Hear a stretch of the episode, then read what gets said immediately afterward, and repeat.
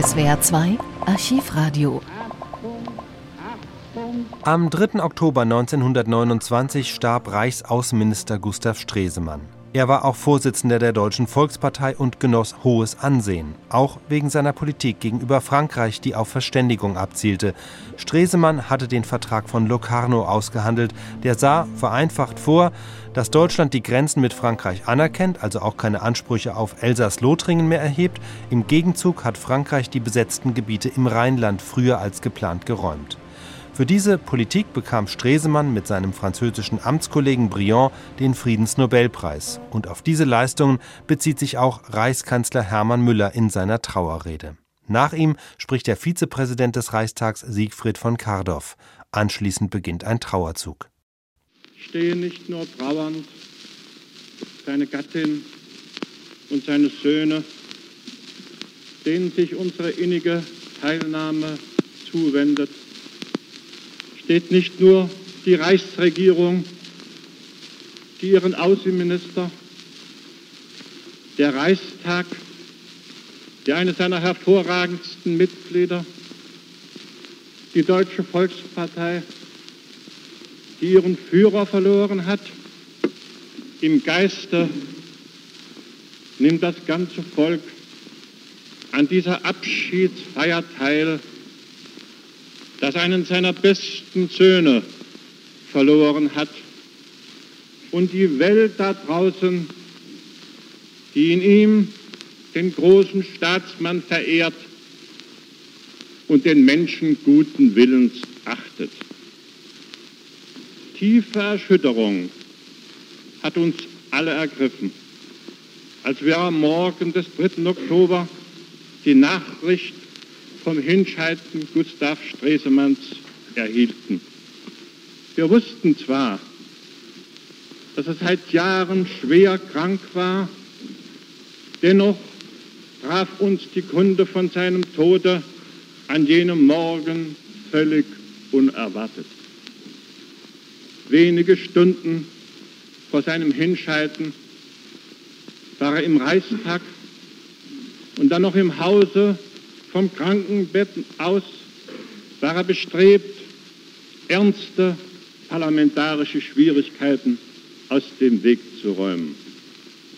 Er kannte keine Schonung, er, der seit Jahren so sehr der Schonung bedurfte. Vor allem hat er in nie rastendem Pflichtengefühl und in Sorge um das große Werk seiner Außenpolitik seit Jahren alle gesundheitlichen Bedenken beiseite geschoben und den Mahnungen seiner Ärzte zum Trotz sich nicht abhalten lassen, das letzte Aufgebot seiner Kräfte für sein Werk einzusetzen.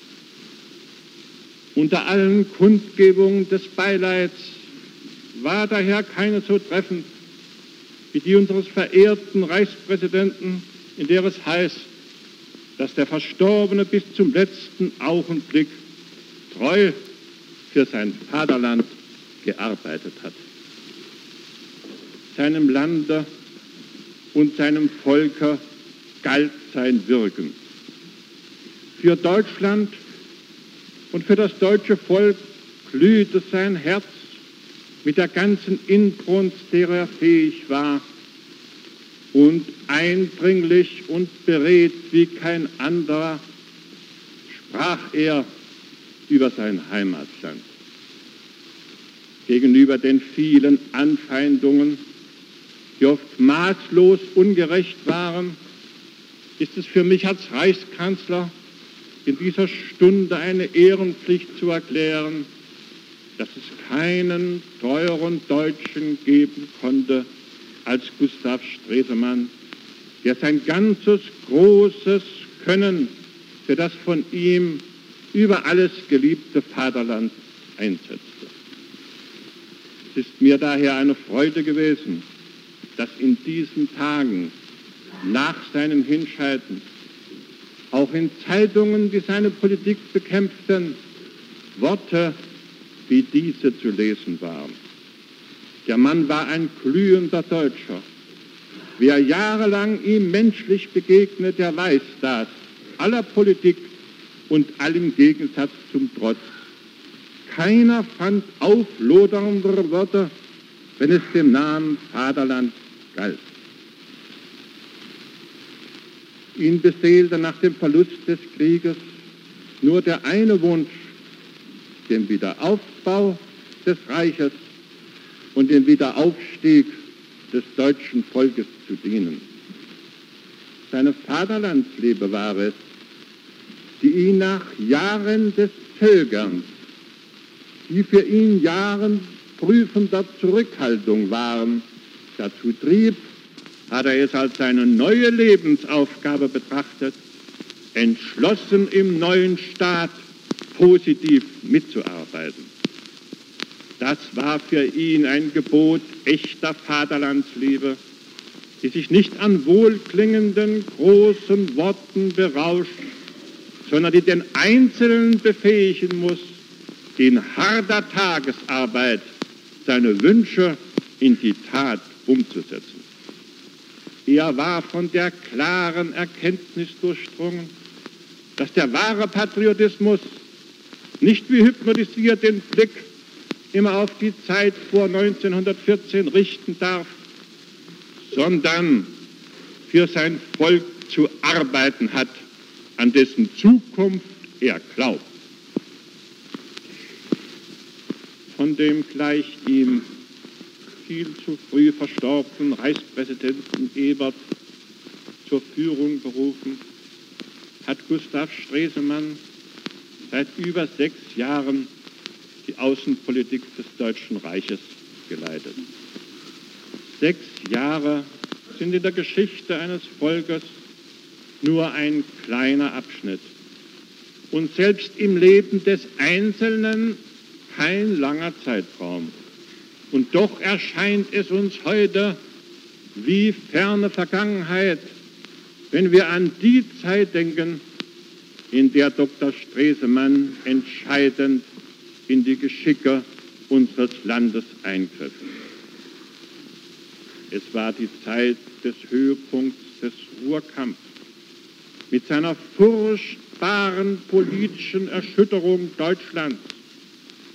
Mit seiner so schweren seelischen Belastung des deutschen Volkes, die Zeit der schwersten Leiden des besetzten Gebietes und der völligen Ohnmacht des unbesetzten Deutschlands. Die Zeit der wirtschaftlichen Nöte ungeheuerster Art, hervorgerufen durch die Inflation, in der die Bedürfnisse des täglichen Lebens mit Milliarden und Billionen bezahlt werden mussten. Die Zeit, in der das deutsche Volk sich in einer so entsetzlichen Lage befand, wie kaum jemals in seiner langen, wechselvollen Geschichte. Ja, das Auseinanderfallen des Reiches schien möglich. Und heute sechs Jahre nach diesen Ereignissen ein Reich, angesehen im Rate der Völker, als Großmacht anerkannt, trotzdem ihm nicht die gleiche bewaffnete Macht wie anderen Völkern zu Gebote steht. Das deutsche Volk, das am Ende des Weltkriegs von einer Mauer des Hasses eingeschlossen war und von der Gemeinschaft der übrigen Kulturvölker ausgeschlossen werden sollte, ist heute gleichberechtigt im Kreise der Nationen. Dabei leugnet niemand von uns die großen Nöte unseres Volkes. Niemand bestreitet, dass wir durch den verlorenen Krieg schwere Wunden davongetragen haben, die heute noch tief schmerzen. Aber nur ein Narr oder ein Böswilliger kann leugnen, dass Deutschland in diesen sechs Jahren ein gutes Stück vorwärts gekommen ist. An diesem Aufstieg hat Gustav Stresemann einen entscheidenden Anteil. Seine Politik war klar und einfach. Äußere Machtmittel standen dem Deutschen Reich nicht zur Verfügung. Aber der Blick Stresemanns war weit genug, um zu erkennen, dass überhaupt mit Mitteln der Macht und Gewalt der Wiederaufbau Deutschlands ebenso wenig wie der Wiederaufbau des übrigen Europa gefördert. Karnow wurde die zwischen Deutschland und seinen westlichen Nachbarn stehende, mit manchen ernsten Gefahren für uns verbundene Sicherheitsfrage aus der Welt geschafft und im gleichmäßigen Interesse aller beteiligten Völker der Weg zur Verständigung auf dem Fuße der vollen Gleichberechtigung freigemacht. Auf Locarno folgte, eng damit verbunden, der Eintritt Deutschlands in den Völkerbund mit einem ständigen Sitzer im Völkerbundsrat.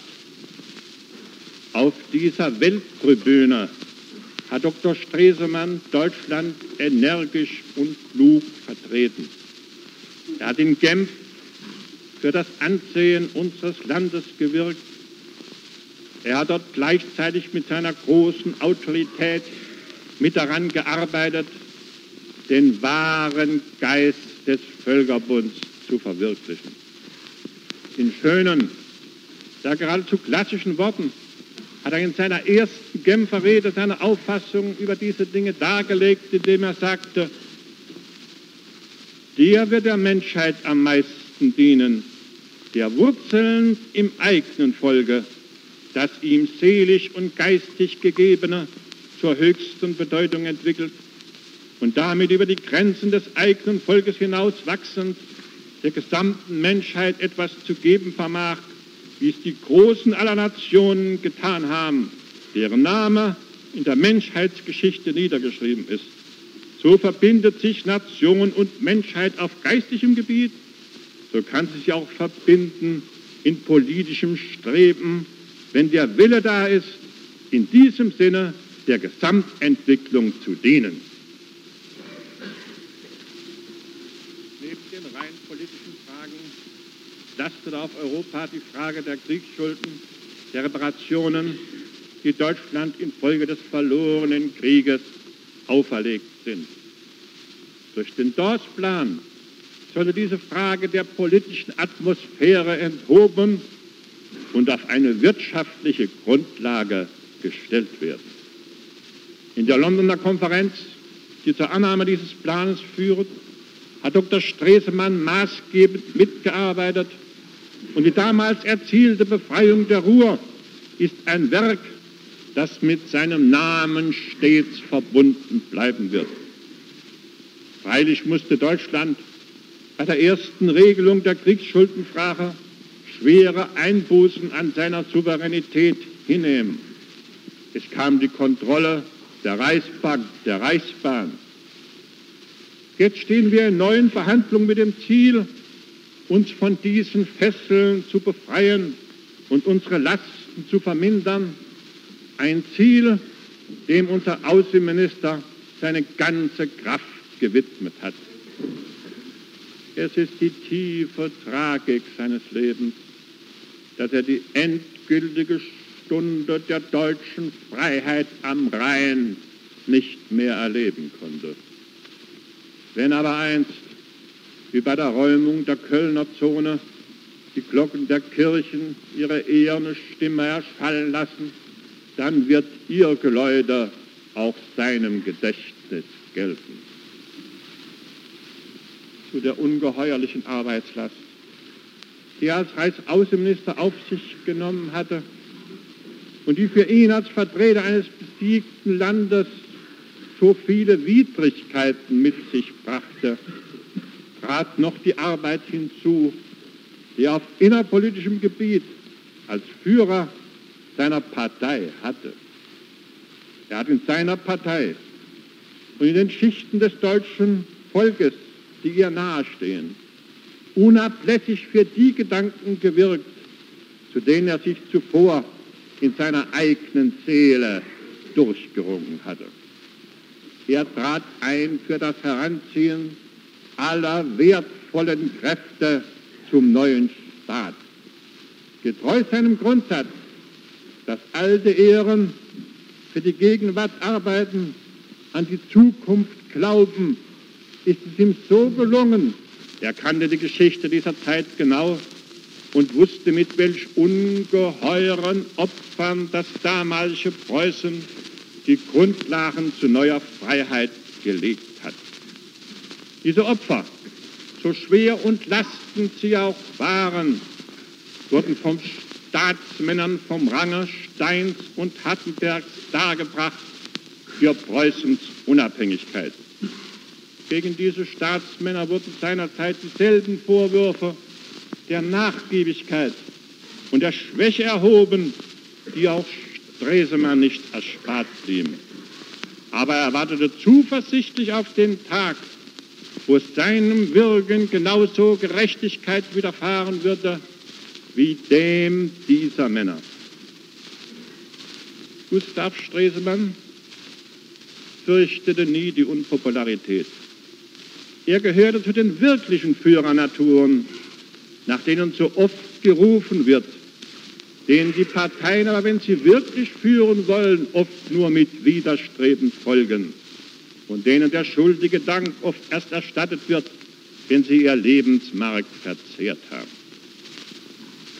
Wenn heute eine Welle tiefer Trauer durch unser Volk geht, wenn selbst die Gegner die Degen an seiner Bahre Ehren senken, so gilt diese Trauer aber nicht allein dem großen Staatsmann und Führer, sie gilt auch dem Menschen Stresemann, den wir alle liebten.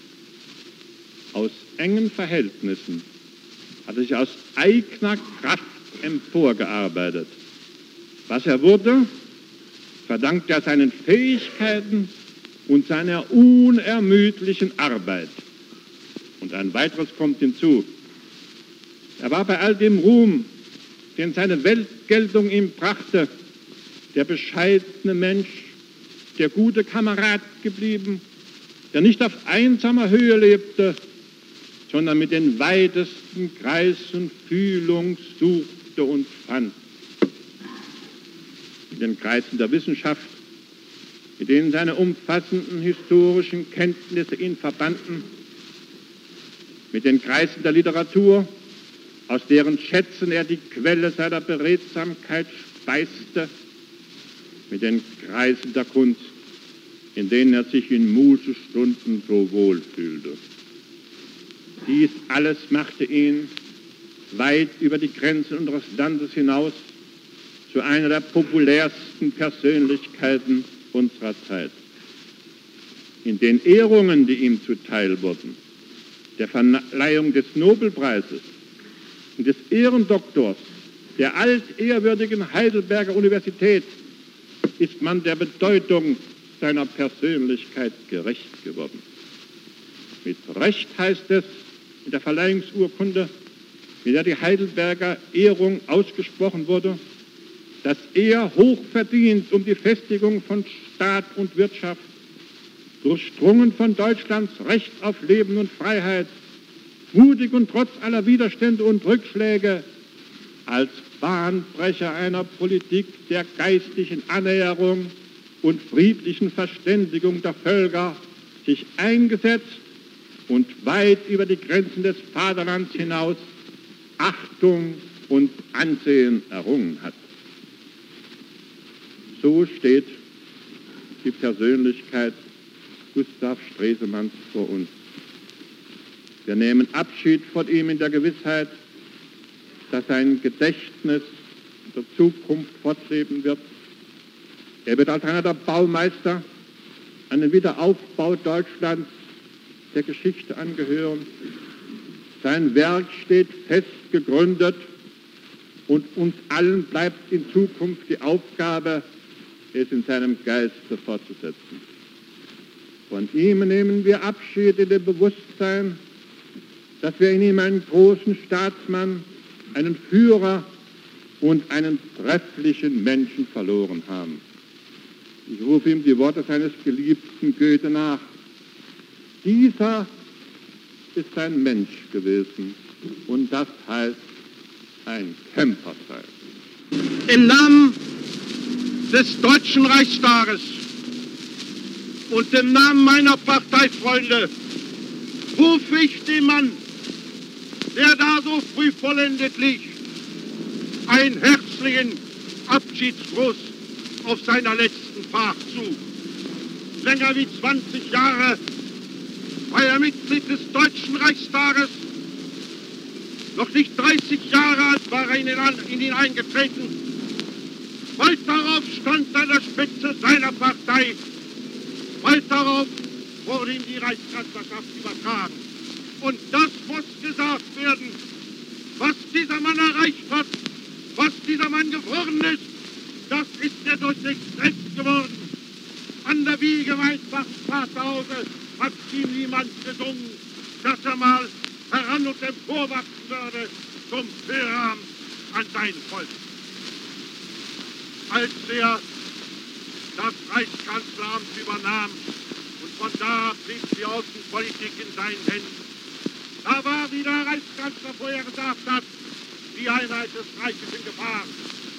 Und als das Amt seinen müden Händen entglitt, da sehen wir ein Deutschland, das an Weltgeltung wiedergewonnen hat, das an Ansehen wiedergewonnen hat, das versucht verstanden hat, sich einzuschalten in die Politik der großen Mächte.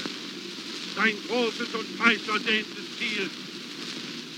Die Freiheit des Rheins, er hat sie nicht mehr erlebt. Aber wenn am 30. Juni nächsten Jahres die Freiheitsglocken läuten werden, dann bin ich überzeugt, dann wird ein dankbares Volk seiner gedenken. Die Ernte war reif, die Garben waren geschnitten, aber er hat es nicht mehr erleben sollen, dass die Garben in die Scheuern gebracht wurden. Hier ist ein Mann von seinen Freunden, so geliebt und so vergöttert worden wie er. Wie ist ein Mann so befehligt worden wie er? Auf ihn gilt das Wort, was sein Freund, der Reichskanzler Fürst von Bülow, bei der Einweihung dieses Bismarck-Denkmals vom Reichsgründer gesagt hat. Da hat er von ihm gesagt, er stand auf der Erde im Staube des Kampfes. Er hat nicht aufgehört bis zuletzt mit Leidenschaft kämpfen. Der Kampf, hat er gesagt, bringt berechtigt Gegnerschaft und ungerechte Verkennung, ehrliche Feindschaft und Blindenhass. Wir werden die ehrliche Gegnerschaft achten und begreifen und verstehen müssen. Sie liegt begründet darin, dass die Spanne zwischen dem wünschenswerten, dem Erreichten und dem Erreichbaren nach Lage der deutschen Politik immer eine verzweifelt groß ist. Aber nicht begreifen werden wir es, als unbegreiflich und als unverantwortlich werden wir sicher hinstellen müssen, dass man es gewagt hat, den Mann an seine persönliche, an seine nationale, an seine politische Ehre zu greifen. Und ich glaube, dass mancher, der diesen Tag erlebt, im stillen Kämmerlein seines Herzens Abbitte tun wird für das, was er ihm getan hat. Dr. Stresemann hatte eins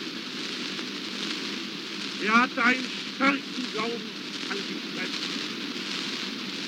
Und dieser starke Glaube an sich selbst, der hat ihn auch befähigt, siegreich den Kampf zu bestehen gegen die schleichende Krankheit, die seit Jahren umdroht hat. Da ist dann der Sieger geblieben, solange sein Herz noch zu atmen vermochte. Und erst als die letzte Faser und die letzte Fieber seines Herzens im Kampfe für Volk und Vaterland verbraucht war, als das Tod ihn geküsst hat. Ein Überwinder, und gestehen wir es doch heute, ein Befreier zugleich. Er sah meine hochverehrten Anwesenden, er sah war er über uns. Immer hat bei ihm der Körper gesiegt über den Geist.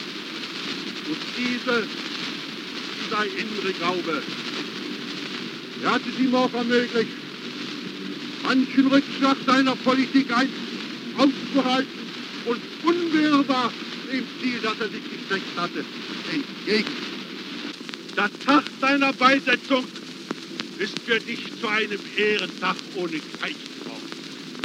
Und wenn das deutsche Volk dankbar der Männer gedenken wird, die in einem leidenschaftlichen Ring, oft mit den nicht schlechten Elementen unseres Volkes, in harter Arbeit bemüht und gestrebt gewesen sind, uns eine bessere und frohe Zukunft zu sichern, dann wird das deutsche Volk einen Namen nennen, weil du ihm ein Helfer, ein Führer, ein Wegbereiter zu einer besseren Zeit lesen willst. So fahre denn, teurer Freund, hinauf deiner letzten Fahrt zu deiner letzten Ruhestätte. Doch, da sollst du die Ruhe finden, die du in meinem arbeitsreichen Leben nicht hast finden können und ja gar nicht hast finden wollen. Jetzt setzt sich von hier vor dem Reichstagsgebäude der Trauerzug in Bewegung. Und während er durch das Brandenburger Tor die Linden entlang in die Wilhelmstraße zieht, zum Haus des Auswärtigen Amtes, unterbrechen wir unsere Übertragung und Sie hören dann von da aus vor dem Haus des Auswärtigen Amtes die Fortsetzung der Trauerfeierlichkeiten für den verstorbenen Reichsaußenminister. Reporter Alfred Braun kündigt hier den zweiten Teil der Trauerfeier an, nämlich den Trauerzug, über den Braun selbst etwas später vom Auswärtigen Amt aus berichtet. Von diesem Bericht finden Sie hier im SWR2 Archivradio eine eigene Folge, denn es ist die älteste am Stück erhaltene Reportage der deutschen Rundfunkgeschichte.